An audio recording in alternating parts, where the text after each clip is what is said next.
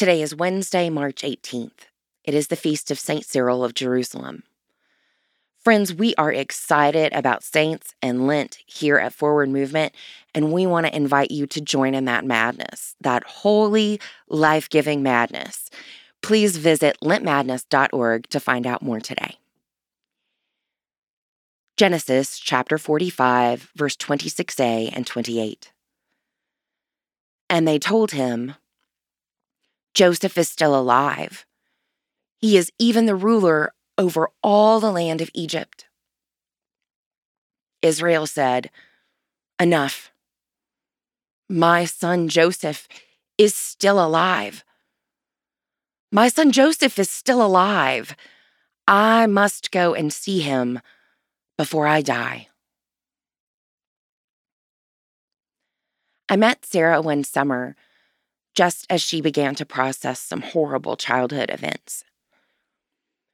We walked many, many miles together on those summer evenings. I listened as Sarah shared every last detail of her stories.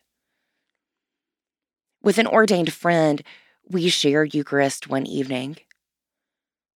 As we said the prayers and remembered the beautiful story of Jesus' love for us, Sarah cried years' worth of tears. Summer stretched into fall, and she began to experience visible peace and comfort.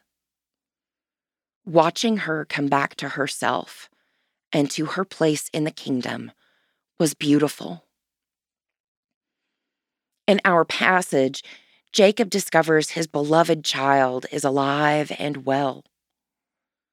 This news is all that is needed to restore his spirit, to lift and encourage him to be Israel once more.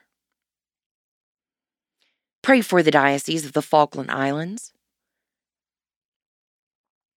Moving forward, a good first step in healing our hearts and minds is to seek out a friend, priest, or counselor to help investigate additional steps in our journey.